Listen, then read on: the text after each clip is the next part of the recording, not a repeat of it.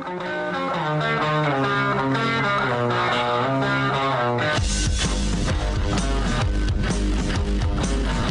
is The Big Show with Gordon Monson and Jake Scott, presented by Big O Tires. Stop by your locally owned Big O Tires for no credit needed financing and the best prices on tires. Big O Tires, the team you trust. This is 97.5, 1280 The Zone and The Zone Sports Network. It's a big show. Gordon Monson, Jake Scott, 97.5 and 1280 The Zone. Live from the Dish Professionals, 801 424 Dish, 801 424 3474. Uh, Is programming announcement here, Gordon. Yes. We just got word from Dennis Dodd of CBSSports.com that uh, he has been put on a deadline and will be unable to jump on with us last minute stuff. And when you're a world famous celebrity like Dennis Dodd, things come up. They do come up, especially something that we already brought up came up. Well, Dennis is awesome, though. He's great to come on with us when he can. We'll we'll give him a little latitude on this. So, Indeed. Uh, if you were uh, tuning in for Dennis, which I'm sure many of you out there were, uh, our apologies. Instead, let's uh, let's go through. We we did the highlights from Coach Witt's press conference earlier in the show. Should we uh, do the highlights from Coach Sitake's? Let's do it. All right, let's start things out. Uh, we, coach was asked uh, if the team was more focused on Utah than uh, than any other matchup. I think a lot of people thought I didn't take last week very serious. I did. I just don't need to define it. What I did like was the intensity and the excitement. I like the way our guys are focused on what was going on. They're so razor sharp focused that the game was more important than the Big 12 announcement. And these guys are so focused on that game. That was different than any other week that we've seen. And, and I have to give a lot of credit to the coaches, the assistant coaches, and the leadership on our team. So let's have that same type of mindset, that same type of focus, and that same type of intensity that we had coming into the practices and into our meetings. And let's duplicate it because I think it was nice that the players had that opportunity to do that and saw the success that we had from it. So let's try to do the exact same thing again. Yeah, I mean, uh, the, to say and to do are, are a couple of different things. We uh, we asked Tanner Mangum about this when Yeah. uh, when Tanner jumped on with us. You know, how do you replicate that? Because it's, I mean, uh, who was it? Uh, Coach Mack said on the show last Friday. You know, it's not hard to motivate a team for a rivalry game. Right. And now, uh, obviously, uh, like we were talking about, uh, BYU turns around and faces another high quality opponent, and you gotta you gotta keep keep that fever pitch going. Is that possible to do that, or do you think you can wear your team out by firing them up every week?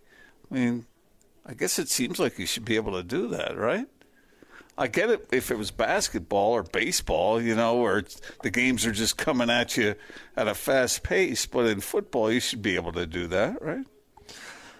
Well, I don't know. You know, let's get uh, a, a psychologist on the phone. You know, I think uh, I think it depends on who you're playing. I think it depends on the makeup of your team. Um, I think that's one of the reasons coaches so often talk about the leadership amongst their players, that they can keep that team fired up, and that it is a matter of pride. It is a matter of stick to itiveness. And I think that's really effective. The great teams that I have seen through the years all had that. And it's almost indescribable, but players just firing each other up. I don't know how else to say it, you know? Uh, let's uh, move on to this one here, Gordon. Uh, Coach was asked about independence and how the home schedules during this period have changed BYU's program. Well, I think when we first moved to having that high number of P5 games early in the season, we knew that that was going to test our depth. And so when we play the high number of P5 games that we do to begin the season that nobody else does in the country, you're going to have to test your depth. So when you see a running back that's going to be playing tonight, Tyson Williams, when he gets hurt in a game and you don't have him again, you struggle when you have to bring the next man up. And not saying that there's a huge drop off, but maybe there's a drop off in experience and talent. Right now, I think our team is much more prepared for that to happen. We saw it happen in the Arizona game because of what we did in camp. We were pretty physical and had some nagging injuries in camp. And then we may see how we respond from this week if we have to make any adjustments with that. But I would say the intensity of the scheduling is the thing that tested our depth, and we knew we had to develop that right away. And we feel really good about the progress that we've made from when we first started with just this type of schedule to where we're at now. That's pretty huge, if that's true. If BYU does have depth, where they can, you know, they have the coffers to pull in somebody else who can fill in because the guy's going to get hurt. It's just part of football. And remember, Hans was telling us before the season started, I think it was the roundtable, wasn't it? And he was talking about how BYU's offensive line has to stay healthy. Yeah, there's not the depth there. But what does that mean exactly? What is is it like uh, Kalani was talking about? A guy might really be good, he's just not experienced, and maybe that's just as important. I don't know, especially when it comes to a highly technical position like that. This uh, has nothing to do with BYU per se, and, and, I certainly don't disagree with what you or Coach said. But uh, do you think depth is going to be affected by the transfer rules? It's going to be hard to build depth because because there's an opportunity, always an opportunity somewhere else. Because players can just cut and run. Um, Coach Witt, I know we're not talking about Coach Witt here, but he had an interesting answer about Micah Bernard, where he talked about how he's stayed here and earned – you know, an opportunity. I don't know who the reporter was that asked the question. You know, do you think that's, you know, go be increasingly rare because of the transfer rules? And uh, Coach Witt talked about how that's the easier way to go to transfer. And so I wonder how much how how that will affect depth. You know where I am on that, Jake. I enjoy the fact that individuals have the freedom to to go where they want to go, but on the other hand, it can backfire if someone is too impatient right off the bat, and it would be in their best interest to stick around. Uh, and it's up to the individual. They have to recognize these things. But one of the guys that I had dinner with the other night up at the press box before the Utah BYU game, Robbie Bosco, he, he had to sit behind Steve Young. And by the time it was his turn, he was totally prepared and I think something about winning a national championship, you know. But he he was up to it, and what if he had just bounced? He said, "Oh, I want to play as a freshman." Or when the when the the great example be? Didn't Jim McMahon get benched as a junior or something like that to wait his turn? Or I, well, yeah, I merging he, he Mark, several no, stories? he and Marc Wilson were there at the same time. Yeah, yeah, and so he uh, he ended up redshirting, I think, and he hated it. But then they brought him along, and it worked out nicely for him. Right, but I that that's the hard part about this discussion, and not to go too far deep into this rabbit hole, I suppose. But you're expecting 18, 19 year olds to have the self awareness enough to make the appropriate decision when it comes to something like this, because it is easier. Well, I've got another coach here from down the road who's telling me, "God, if I was wearing uh, his uniform, I'd be getting every carry." Yeah, yeah. I mean, that's the easy thing to do, as opposed to well, like like Micah Bernard, staying at Utah, battling it out, yeah, looking like he was buried by Ty yeah. Jordan, but yeah. stay, sticking around, yeah. battling it out, and and he's seen the benefits, and you could tell Coach Witt genuinely felt good for him. But I just wonder, you know, we're talking about depth here, how that'll be affected because it's tough to put players on ice anymore because they can just bounce. Did I just pull a? You know, I had dinner with the other night? Yeah, you did, did kind of. Did you did kind of brag that, about that. Was that kind of a? Uh, a name sorry? drop. It was a name drop. It's true. Well, I, am sorry. I, I didn't mean to be bringing attention to me. Now, did you have dinner with him or did he have dinner with you? Is this like a President Monson situation where you didn't go up to him, he came up to you? Uh, he did come up to me. I know. Think of it. You didn't come up to him yeah. go up to him.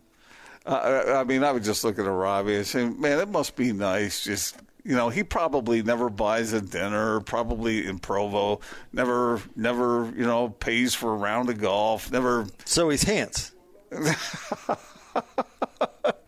he's a national champion, and so he gets treated as such down there in Provo. We need to get Robbie on the show. It's good to see him. Speaking of BYU quarterbacks, here is uh, Kalani's thoughts on Jaren Hall's first two games in regards to numbers, he, he's doing great with the numbers that matter the most, and that's what we're focused on. You know, we we had some mistakes in this game, and it's not directed towards Jaren, but there are some individuals on, in the game that made attempts to gain some stats and things like that, and that can't happen. But it's nice to know that the leader on the offense isn't doing that, and it's just really good to see the way our players have each other's backs, and so just really happy with the way that he's performing. But a lot of that has to do with the preparation that he takes on during the week, and that um, A Rod and the rest of the offense does. I mean, I'm really confident in the way that they conduct themselves Monday through Friday, and that's why I feel confident going into Saturday's games. So you're essentially saying that preparation is important. It is. I think Jaren Hall has a lot of potential, and I again I think the number one takeaway from the BYU Utah game, uh, from his perspective, to me is dude is a gamer. He's going to go out there and he's going to make uh, the plays he's got to make at the time when he's got to make them to go out and get a big win. I think it's a big deal. Uh, our friend Gage, he says, Jake, not only did Gordon name drop, he circled back around after no one again? said anything about it to make sure it was discussed. You're right, Gage. Speaking of disgust, I'm disgusted with myself. I was going to say, I, I thought you were going to say, speaking of disgust, uh, I discussed a popular topic with uh, with uh, Hugh Hefner back when I uh, went to the Playboy. He was Masters. wearing that white jumpsuit. I don't know what the, not really a jumpsuit. It was just kind of a, uh, what do you call those wrinkly kind of uh, summer suits? Speaking of Is that kind of disgust, like I, uh. What's that called? I don't know. I discussed mutual greatness with John Wooden once. And I did that. we we expressed, you know, what it means to be great from both of our Gage, you caught me on it. I'm sorry. I apologize to one and all because I, I can't stand it. And when you- now I, by- I can't stand it when you do that. And now, by uh, referring to Gage's tweet, you've circled back to it a third time. So, No, well, I was congratulations No, I was making it clear that I understand that I made a mistake by there. bringing it up again. Yeah. Well, how else could I do it? Could have kept it to yourself and just No, uh, I wanted said, to Next time, I'll be better. Okay. All right. You want to bring it up again? Who'd you have dinner with again, Gordon? Nobody. Nobody. Did I just call Robbie? Nobody. Time number four, you circled back to it. It was good to visit with him. you know, Keep going. Uh, here's uh, our next I cut. tried to talk him into going and playing golf, but I don't think he was overly because he's like a two something. It's like a two or a three. I, I don't know whether he would have fun playing golf with the likes of us. well, and now we're trying to move on from it, and you keep dragging us back. You know, there was one time I remember I was Yeah. playing. I was playing a scramble tournament down there at Riverside, and Robbie was in, Honk. Robbie was in the group in front of us. Honk. And I had a uh, there, there's a I forget what hole it is, but it's like a 340 yard par uh, dog leg, par four. And I off the tee, I cut the corner on it and landed it on the green as Robbie uh, was putting. And Did you catch that? I, I hit Why the would anybody green on possibly a care about this? 340 yard. Yeah, I did. And I discussed that with him the other night during dinner. Uh-huh. I said, "Sorry, I didn't mean to so now you're put a bragging jolt about into your." you're bragging about your distance on your golf drive. This was many, many years This ago. is. I I, to make it- what else do you want to brag about? and I'm so used to not believing your stories. You I'm just not going to believe that one either. I'm really quite the good uh, interior designer. Okay, at, let's- at home. I've been working on those things lately, and I, you know, if anybody needs any tips, call Austin. He'll put me put you through to me. Here is Coach Sitake talking about the Nakua brothers. I thought they did a great job. I love their energy. They had the same amount of energy when they weren't playing in the Arizona game. Those guys work hard, you know, and, and they want to win and they want to perform, but they also are really excited when their teammates do well. It's a lot of energy, and that's stuff that I really like. I really appreciate guys do that and just need to make better decisions when we score touchdowns and, and not cost the team an opportunity to get more points. But I understand some of the mistakes guys make. We just can do better. There are some mistakes that were made in the game, and we can do better. We talk about our culture of love and learn, so we're going to learn from the mistakes and get better. And hopefully, we have more opportunities to test their, their celebration style, which means get to the sideline and celebrate with your teammates. But that's okay. I appreciate the energy and the excitement and what they bring to the table. We'll, we'll just have to make sure we don't cost the team uh, any issues. But I'm glad that the rest of the team had their backs, and, and I know the coaches do as well. You know, uh, just like I was uh, repenting for my bragging about having dinner with Robbie Bosco the other night. Stop. I, I, I, I was I knew I knew that Kalani was going to bring that up when he when he was talking about uh, Samson Nakua because it was uh terrific, uh, and I think both Samson and and uh, uh, Puka are going to have real nice years this year, but that was really dumb. That was really dumb, and really when he took his helmet off and ended up costing them 15 yards, and then they missed the PAT. Um, when Utah scored to cut it to six with nine minutes to go in the game, I'll bet you three fourths of BYU fans were going, "Uh oh, six is a really bad margin," because we've seen the Utes come back and win uh, by scoring a touchdown. All they needed was one touchdown, a PAT, they win the game, and uh, it didn't turn out that way. But it could have, it might have, It didn't. it didn't. You're right. And he was. But he didn't know that at the time he did it. yeah, so what? Well, whatever. I mean, it wasn't the smartest thing I've seen, but he made a huge difference in that game. Samson did. You could tell. I mean, speaking of somebody up, pouring yeah. his whole heart into a into a Yeah, football no game, doubt. He absolutely did that. And shout out to our guy Alema Harrington, uh, our Football Friday That's right. last week on the Warehouse predicted that Samson was going to make a huge impact and predicted BYU was going to win. Yeah. Uh, the only one I know who did so, although Alema does so every year. Yeah. But he did, and he meant, but he mentioned he mentioned that He. Samson Nakua was going to make a difference. he was going to be a difference. and maker. he was one hundred percent. He was. And to tell you the truth, I think, and, and Samson's probably tired of hearing this, but Pook is even better. Yeah, we'll see. Well, BYU hopes uh, they're both impactful on the field, which I think they both were um, in the rivalry game. But yeah, part of you had to feel pretty good for Samson. I mean, doing it against his old team. I don't know if there are any hard feelings there necessarily, but you could tell he was passionate about it. Yeah, no doubt. All right, uh, here's Coach Sitake on uh, what's up with a few targets for the tight ends. The production, you guys are talking about catches, but look at the production that they're doing blocking. It just doesn't come down to catching the ball. They, they do everything else out there that we need them to do, and that's protect the quarterback sometimes in, in pass pro and also get yards for our run game. And so when we're talking about stats, whether it's the quarterback or the receivers or the tight ends, the, the stuff will happen. I don't think you force feed something, but I think uh, you look at last year's games and you look at teams that are defending us, they know that the tight end is, is a viable option for our quarterback. And so it's not a surprise to anybody, but we have different options, a lot of different places at running back, at receiver, and at tight end. So it's just a matter of what the defense does. It's not like we're just going to force feed guys when the defense is taking it away. You know, no tight end wants to hear what Kalani just said. They're good at blocking. Yeah. Why? They, They they, don't- they open should- up the run game. They yeah, should they, get they more, pass uh, pro. They should get more recognition for blocking. That's a big part of that uh, position. People often forget. Yeah, but who gets the headlines? That the doesn't, that that doesn't make it right. ball. And by the way, those tight ends shouldn't even be called tight ends. They should have a renaming of the position. Like, Why? like was uh, Shannon Sharpe ever really a tight end? Uh, Kelce, is he a is he a good blocker? I don't know. not particularly. Not like the dude in San Francisco can block. What Kittle? Oh yeah. Uh-huh. Is He- it Greg? Uh huh. Uh-huh. No, George Kittle, Greg Kittle. Anyway, Kittle. Uh, he could do both. Uh huh. I don't know. Somebody more, uh, some Chiefs fan out there will probably say Is say Gronk himself. a good blocker? Yes. He's a big man. Yeah. He is a big, big man. Who was the guy at BYU who caught so many balls from uh, Moore Moorpark, uh, California? Down there, what was it? It was the big tight end they had. Pitta? Pitta, Dennis Pitta. He wasn't a blocker. Hey, no, he wasn't either. Yeah, I agree. 100%. All right. So why? Uh, and they split out in the slot most of the time, anyways. Why are we calling them He tight was, ends? yeah, he was essentially a wide receiver, wasn't he? That's what I'm mean, He's a big wide receiver, but but yeah, I'm sitting there listening to Kalani. Saying, "Well, they, you know, yeah, where everyone thinks they're not participating, you know, but but they're out there blocking. They're out there helping the quarterback stay clean.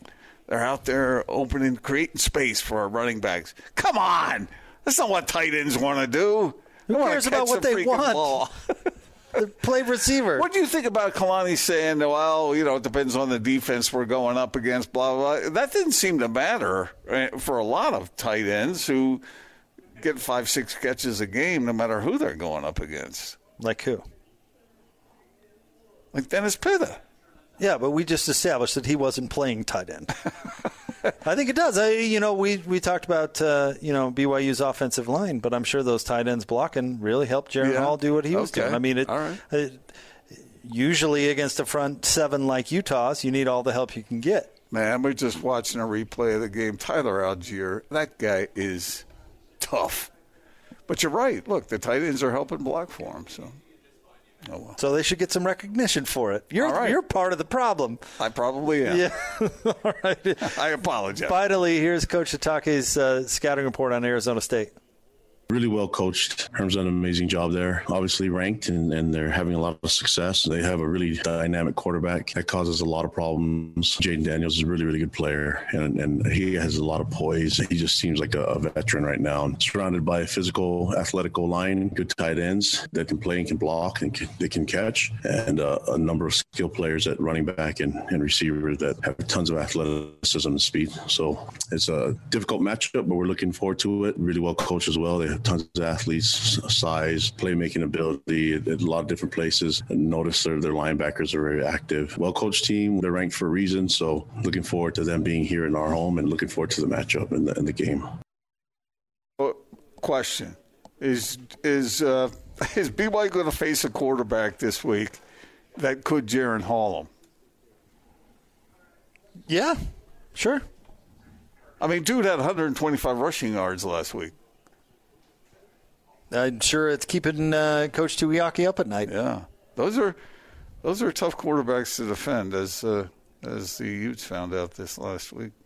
Yeah, we'll see what Arizona State does. I was a little surprised that they bumped and skidded with UNLV for a minute. Yeah, because nobody yeah. should bump and skid with UNLV for any any period of time. I remember one time I was down there at the practice field at UNLV because it's right next to where the, uh, at least it used to be, right next to where the tennis center is.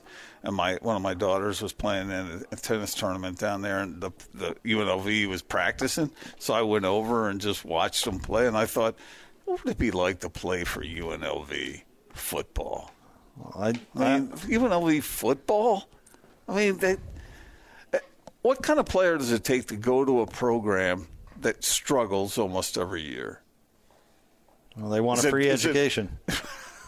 Is it because they get they don't have any other choices? Oftentimes, I honestly thought that that's not where that story was going to go. I thought you were going to talk about how Randall Cunningham came up to you or something like that. I was watching, you know, he practiced, and well, he was pretty, said, "Hey, Randall, he was Randall, good. Randall, Randall, how are you? Gordon Monson. He punted too. One legend to another. So he could pass it, he could run it, he could punt it. I think the only two UNLV running Rebel football players I can truly think of off the top of my head was Randall Cunningham and then, of course, Frank the Tank Summers. Remember that guy? No. The the running back that just ran over Utah the, oh, the one yeah, year yeah, where yeah. UNLV beat them. I do remember with, that. Uh, mm-hmm. Wasn't it wasn't it Tommy Grady playing quarterback and then he got benched at halftime and Witt put in Brian Johnson whose arm was barely attached to his body. His shoulder was so injured. I gotta respect the UNLV Rebels. I mean, uh, everybody. You who, do? Yeah. If you go there, I mean, you, you go into a program that never really wins, and you know, I mean, you either have a lot of confidence in yourself or you're desperate that you're going to make a difference, or you don't really care. You just want the free education. I'd be playing, and you get to live in Vegas, which you know. I'd be playing up the Vegas angle. That, that would be my entire recruiting pitch. I don't even want to think about what it would be like for you at that age, 18 years old, to go to college in Vegas. Yeah, yeah, you'll be playing some football, but guess what else you'll be doing? I'm not sure you would have made it out of broadcasting school. No, I doubt it, but probably would have had a good time. We're here at the Dish Professionals. Call them today, 801 424 Dish, 801 424 3474. Um, we'll get to the hundred bucks here in a second, but tell us about uh, the the Fire Stick thing you're always talking about. Yeah, this is a uh, one of the the twenty things that uh, Dish does that uh, you don't get with any other provider. And uh, Dish has got an amazing app. Their Dish Anywhere app is uh, is different. It I guess is a good word for it. Instead of connecting back to a server, it actually connects back to your receiver, which is really cool because that uh, gets you all your local channels and uh, your DVR recordings. You have access to all of that.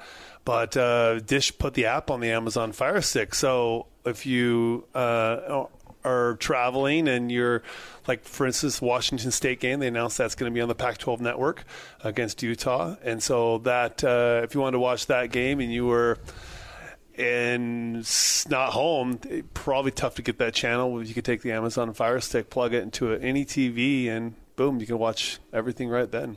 That's so convenient. Yeah. Uh, if somebody, you know, sports fan out there is traveling a bunch, I don't see. I, I personally have used it for children's programming. Yeah. You know, the, uh, when we're going out of town, just to have access to everything on our D- DVR. Got to have that Paw Patrol fix, man. it's a, it's a, the time, you know, when when Paw Patrol comes up. Is gotta have- backyardigans still a thing? Uh, I don't know. I don't know. I would, but I'm sure I'll learn about it all. But uh, right now, it's it's that.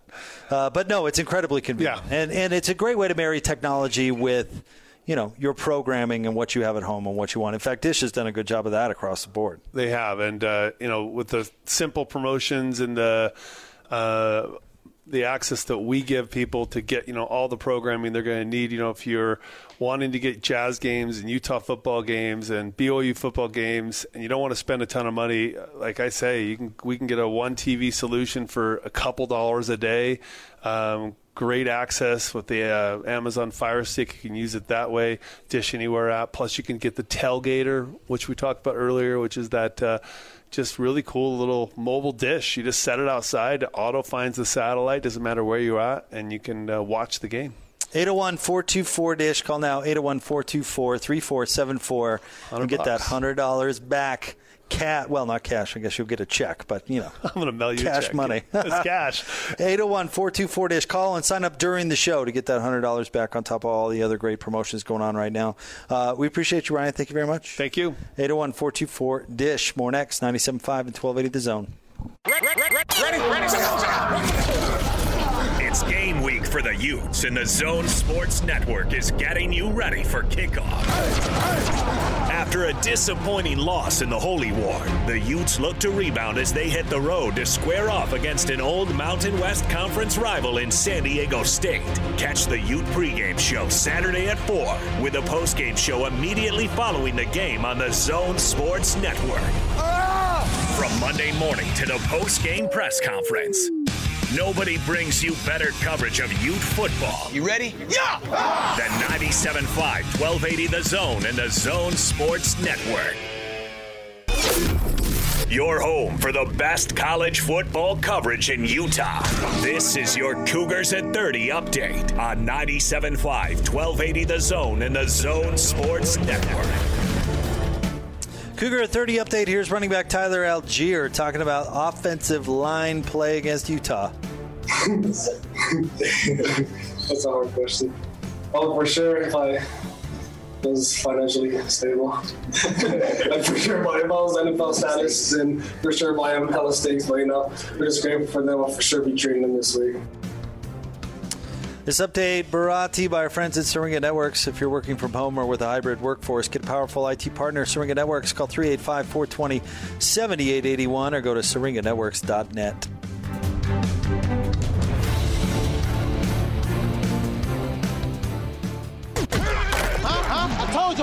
The best college football coverage in Utah is right here on the Zone Sports Network. We don't quit. Let's go. The Utes head to Southern California to renew an old rivalry with the San Diego State Aztecs. Your home for the best coverage of Ute football is right here on the Zone Sports Network. You're listening to The Big Show with Gordon Monson and Jake Scott on 97.5 1280 The Zone and the Zone Sports Network.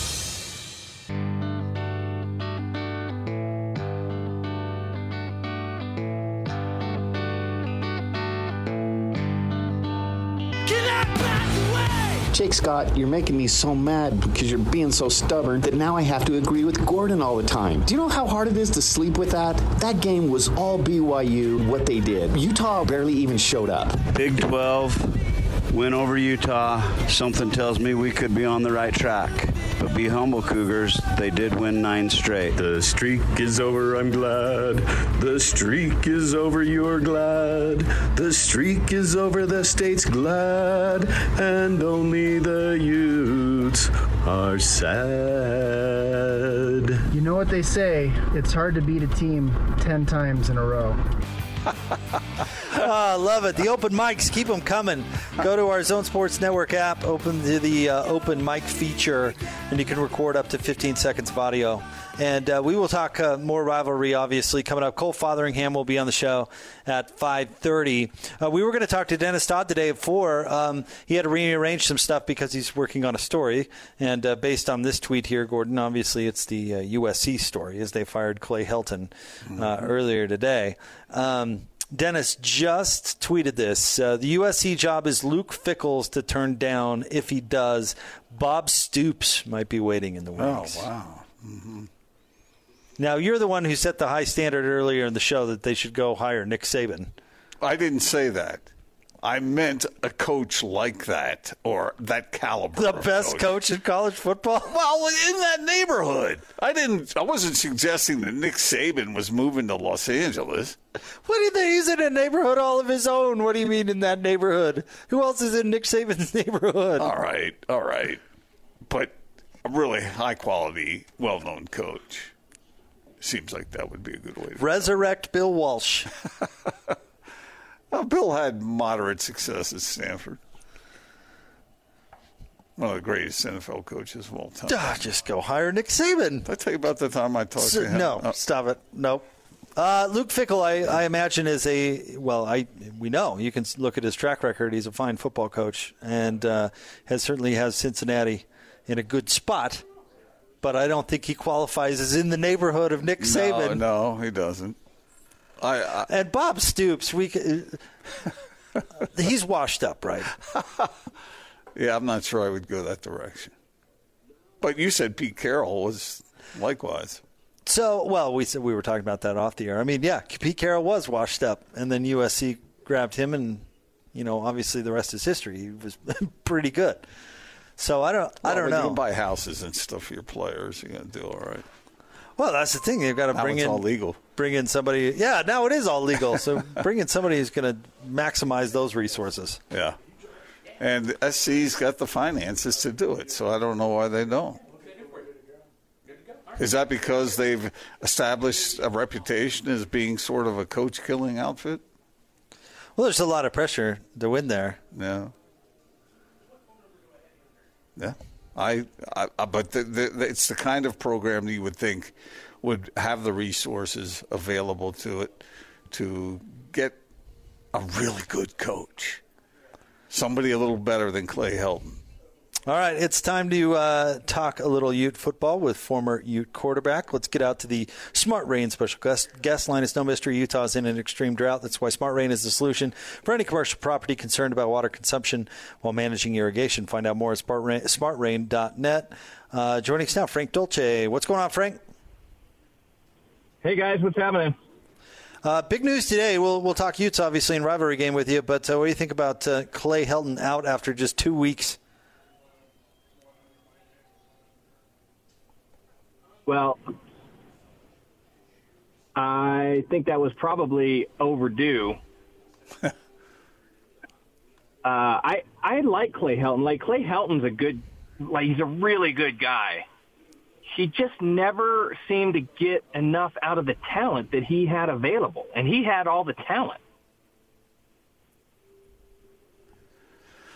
Okay, so Frank, let's uh, revisit what happened on uh, on Saturday night. What what are your give us your sort of flyover comments?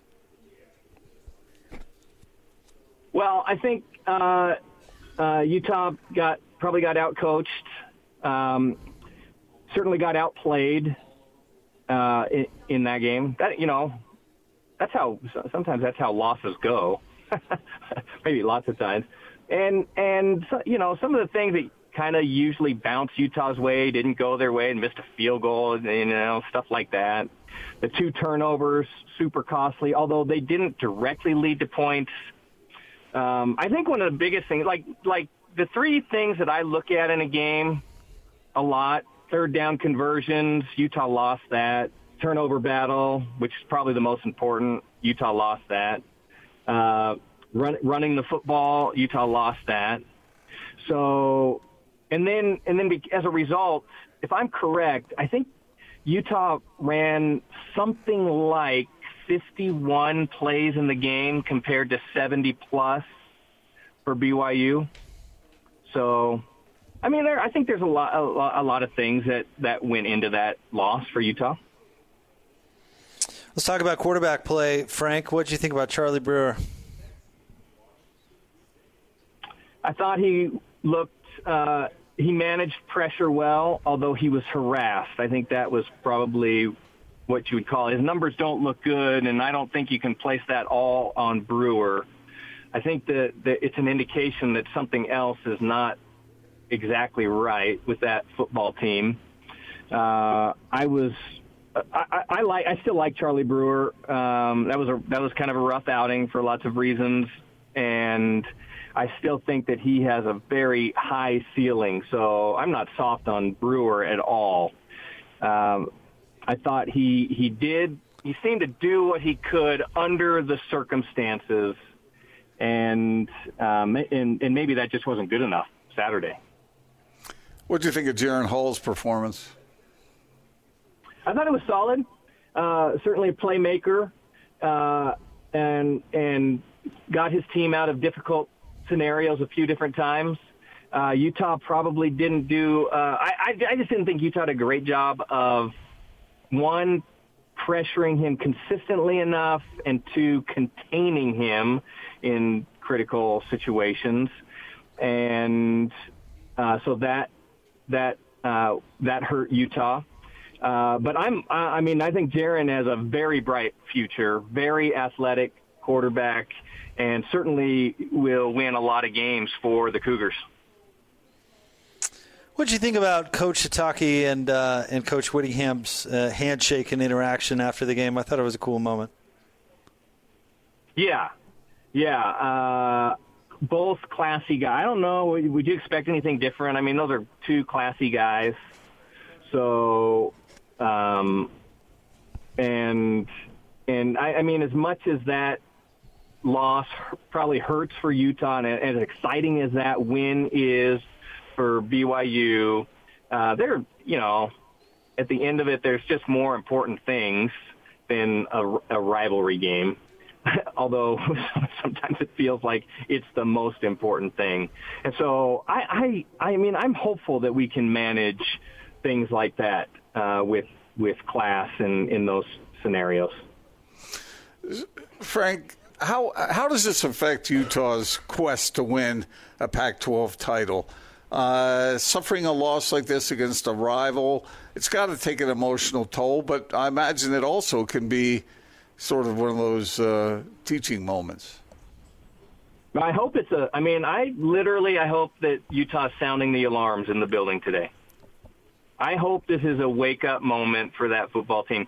We've heard lots about the talent on that team, uh, on both sides of the football, even even with some young talent. We young talent. We've heard about how the transfer portal has been so meaningful for for that football team, and uh, and so to go into that game, and I, I'm not just saying the rivalry game because that game's always a little weird, but but to go into that game and to to uh, perform in that manner, even though some of the numbers looked okay for Utah, to perform in that way, um, to look, uh, I don't know exactly what the word is for it, but uh, lethargic is probably too strong, but they didn't look exactly ready to play uh, or or engaged in in portions of that football game.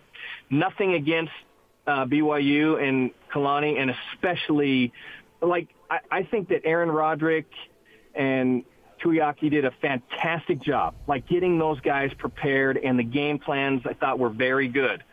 But I also think that that's a beatable that's a beatable BYU team. So and and Utah couldn't figure out how to beat that team. So uh, now you're going into a situation where and and and Utah's up against a team that slaughtered uh, Arizona with, that kind of kept it in check with with BYU. So I I think that I, I mean I think that they should start sounding the alarm bells. Like this is a, this is our wake up moment uh, as we get into our last non conference game and head into a Pac-12 schedule. All of their all, you know, all of their hopes and dreams, conference championships, all of that stuff are still available. But I think there's some, you know, some serious correction that needs to be that needs to happen with that team. What can I? Sorry, Jake. I'm just curious to know. You said that uh, BYU is a beatable team. What did you see Saturday night that made you consider them beatable? I think that uh, athletically, they're probably good, not great. Uh, I, I would say that maybe depth of talent could could become an issue, even though I think the, you know, Kalani and people have said it's the most talented team they've had there for a long time. That may be true, um, but I think they're going to face matchups that don't favor them athletically, and I and and and I think that's going to going to be a challenge. So I, you know, it's not like you're. I would say that going up against Alabama, you're an un, unbeatable team, or you're going up against, you know, that kind of program. That's an unbeatable team. But um, I, I just think that again, this is. You know, this, this isn't rivalry stuff. This is, is just being objective. I think that uh, that BYU uh, is is a team that could take a couple losses on their schedule. Um, that's again nothing against the program, but it's not it's not a team that I would say is going to go undefeated this year. Frank, thank you very much as always for jumping on with us, man. We appreciate it. That's it. That's all we got today. Well, you know, uh, Gordon had all the hard hitting questions. I had a few lined up for you, but oh. give him another one. Let's another one. Let's take advantage of Frank being here because they're not sports reporters I'll next. I'll keep, I, will keep it short. You never keep it short. I will. No, I'll keep it short. Go ahead and ask another question. Okay, I'll go, I'll, I'll go ahead. All right, as I, you know, please do. Frank, uh, Coach Whitt said on defense, their problem was they got pushed around and wore out right? He said that yeah. today at his press conference. He yeah. said on offense that that wasn't the problem. The problem was they made a bunch of mental mistakes and assignment stuff. So my question to you is, yeah. which which issue would you rather have? uh, I think you, it's easier to to if you're being out physical. That's a that's a hard problem. Um, I think you can correct more easily mental mistakes. So I, I thought the problem was right at the line of scrimmage on both sides of the ball. And maybe that's what Coach Whitt is talking about, mental mistakes up front. It, it looked like to me that, that BYU defensively ran a very similar blitz to what Weber State did the week before, and they ran it several times during the game. Uh, and, and Utah didn't adjust. Like there was no adjustment. They, they didn't figure out how to pick it up throughout the throughout the football game, and that was a particular play that was troublesome for Brewer and for the passing game. And so, if you're not able to make those in-game adjustments, that that's going to be very difficult. On the other side, uh, I mean, we Utah lives and dies at the line of scrimmage on the defensive side. I mean, that's the key. That is in throughout throughout Whittingham's reign. That has been the absolute foundation of his success and they they could not figure out how to get enough pressure on the quarterback. They could not figure out how to get to be disruptive enough at the line of scrimmage. And I think that's a group that goes probably six or seven deep.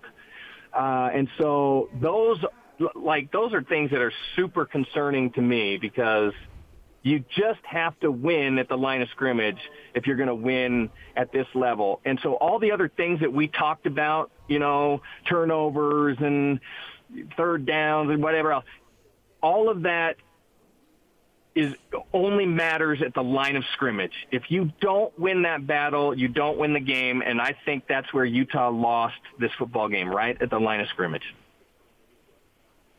Frank, thank you for jumping on with us. We appreciate it. Thanks for letting me ask you my question. Man, I I love talking to you guys. It's always great to catch up. Congratulations to Kalani. Uh, that, that's a good that's a good win for him, and it's a good win for the program. I feel terrible for my Utes, and I hope it's uh, I hope it's a good wake up call as we start heading into uh, conference conference play for Utah. Thanks, Frank. You got it, guys. Frank Dolce with us here on the Big Show. Sorry for hogging the question. we were just up against it. I don't know. I was watching the clock.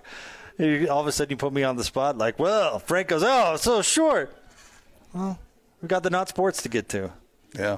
Oh, I was. Uh, Yay. look, there are selfish people and unselfish people, and I certainly didn't want to uh, penalize the opportunity to talk with Frank because I wanted to aggrandize the not sports report. Okay. Never want to do that, you know, and so I was trying to give you another opportunity. How selfless of you. Thank you. Yeah. Wow. What a guy. Alive in the Dish Professionals column, 801 Dish. The Not Sports Report is next, 97.5 and 1280 The Zone. This is DJ and PK. Samson Nacua joins us now, BYU wide receiver. The schedule goes on, and it was a big emotional win. Fans stormed the field. We all saw all that stuff. How do you put that behind you now? Because you got a whole bunch of games. You got another Pac 12 team coming up this week. I think it's an easy win to put behind us. I think that game is just another game to us for what we have planned for this year, and we have to focus on this next game. We want to do big things this year. We want to show everyone that last year wasn't a fluke, that we can do the same thing, and it starts with this game again. We knocked out two Pac 12 teams already. Let's knock out one more Pac 12 team and then move into regular season and show everyone what we can do. Catch DJ and PK mornings from 6 till 10 on 97.5 1280 The Zone and The Zone Sports Network. Check this out. And now your Not Sports Report on 97.5 1280 The Zone and The Zone Sports Network.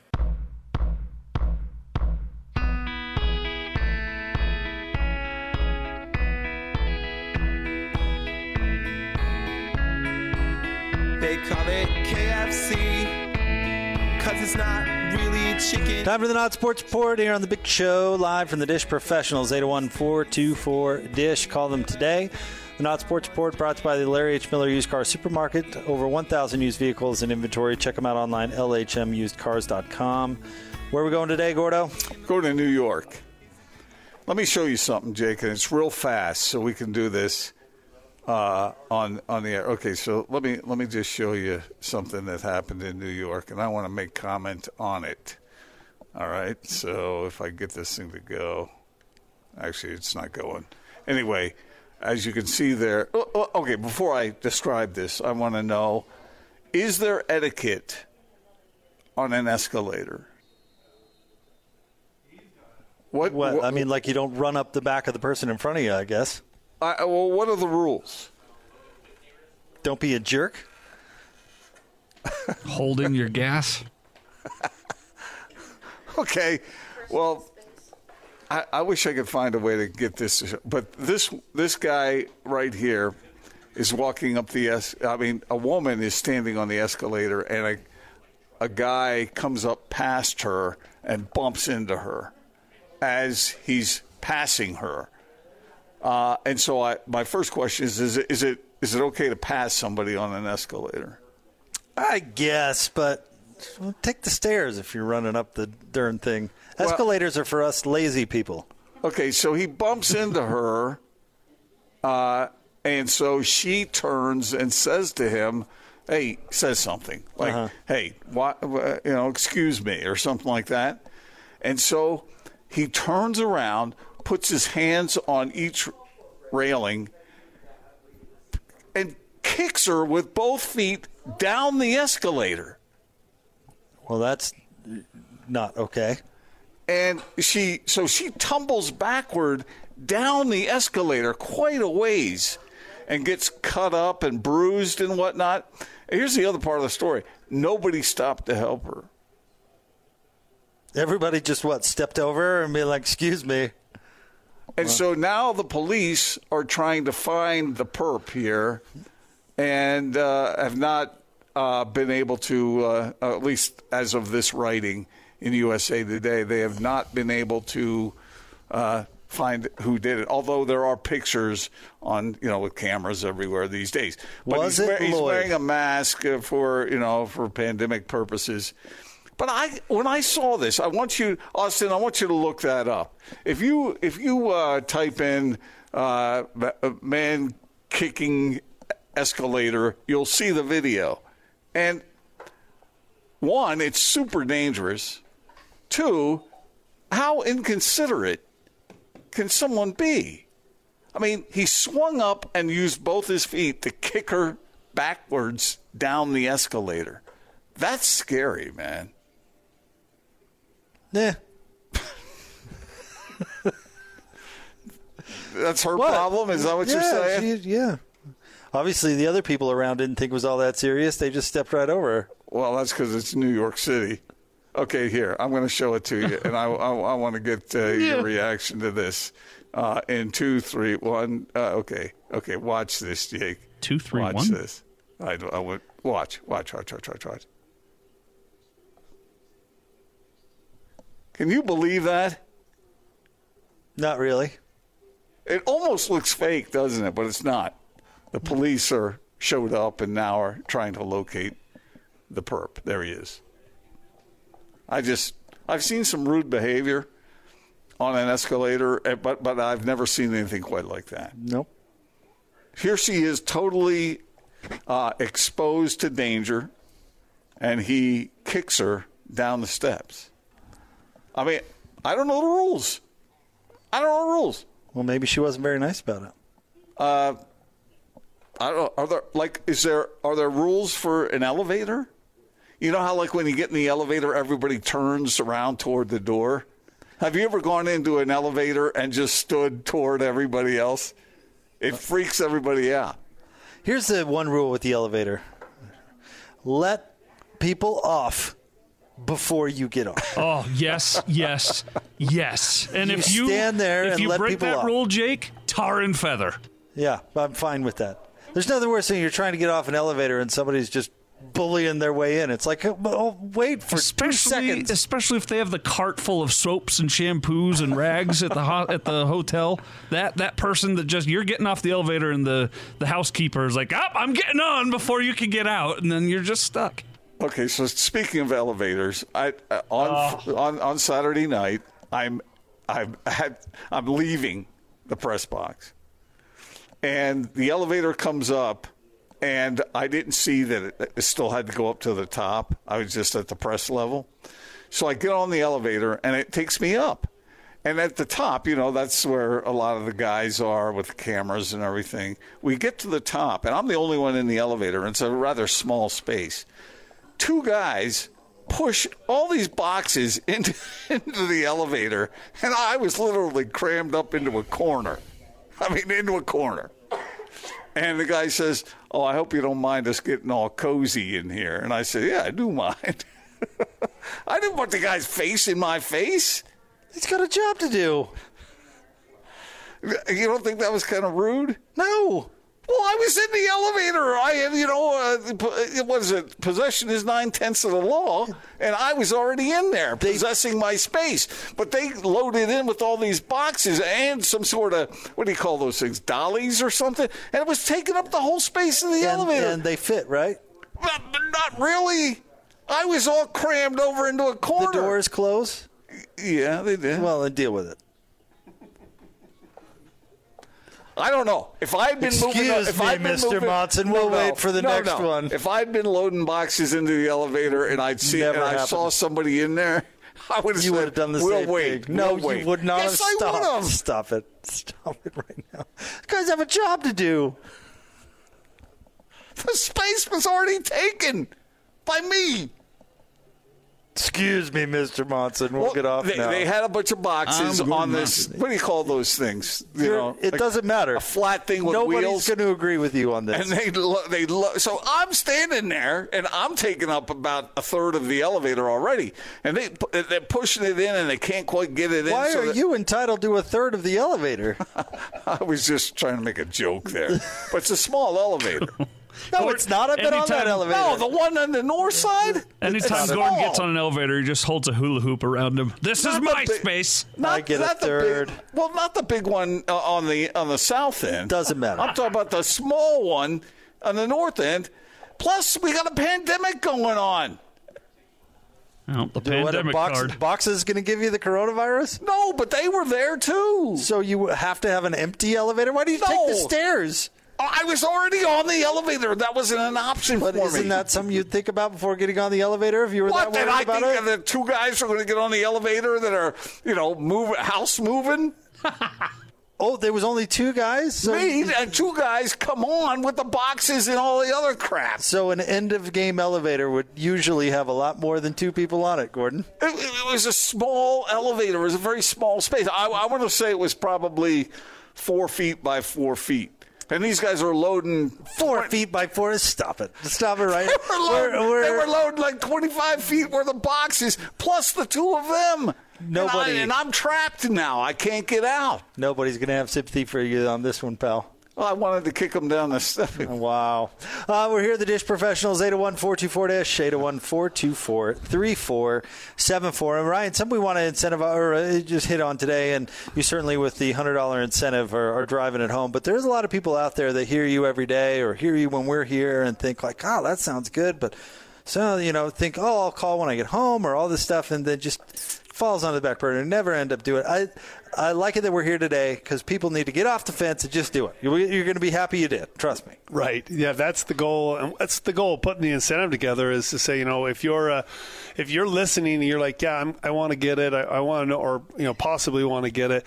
This is the day you want to call when we do these uh, extra hundred dollars cash. You get a, uh, a signed check from me, like I like to say, for hundred bucks plus the two-year promotion. Honestly, hundred dollars is really peanuts because we can save people thousands of dollars. And uh, you know, I've got a, a customer actually in the other room that you know is atypical cable customer paying three hundred dollars or just shy of three hundred dollars for TV and internet, and you know situations like that are, are, are prevalent. And if you call us up, we can save you hundreds and hundreds of dollars a day, a month, or thousands and thousands of dollars over the next couple years, and get you a bigger, faster DVR, more features auto hops, voice remote. Um, you know that remote locator always comes in handy when you lose a remote, and um, and and also you're gonna get that Pac-12 network and the NFL Red Zone and a Google Nest Wi-Fi router. It's a great time. That's a great. It is the time. So call 801-424 dish 801-424-3474. Get set up and get all those extras as well. You know you want to. People Right. have been thinking about it forever. I, I imagine using that other clunky DVR that every time it sputters and takes forever to do anything, people out there are like, "Why do I put up with this?" and then forget about it, of Uh-huh. course, until the next time it happens. Exactly. Well, remember now and just call. Yeah, it don't. If you've got a, especially you, I'm gonna, I'm gonna put on eye. We sold it forever. If you're a Directv customer and you got an old Directv system that's slow, call us up. You will be so happy you made the switch and uh, take advantage of the extra cash today. Uh, but if you don't call right now, you'll forget. So call 801-424-DISH. Do it. 801 424 DISH, 801 424 3474. Thank you, Ryan. Thank you. We'll have more coming up next. Don't forget Cole Fotheringham at 5.30. It's the big show, 97.5 and 1280 The Zone. It's game week for the Cougars. And the Zone Sports Network is getting you ready for kickoff. It ain't over till it's over. After their emotional win against the Utes, BYU welcomes in another Pac 12 opponent as Arizona State rolls into LaVell Edwards Stadium this Saturday. Listen all week for your chance to win tickets to the game and then catch the Cougar pregame show Saturday at 6 with a postgame show immediately following the game on the Zone Sports Network. From Monday morning to the postgame press conference, nobody brings you better coverage of Cougar football than 97.5 1280 The Zone and the Zone Sports Network.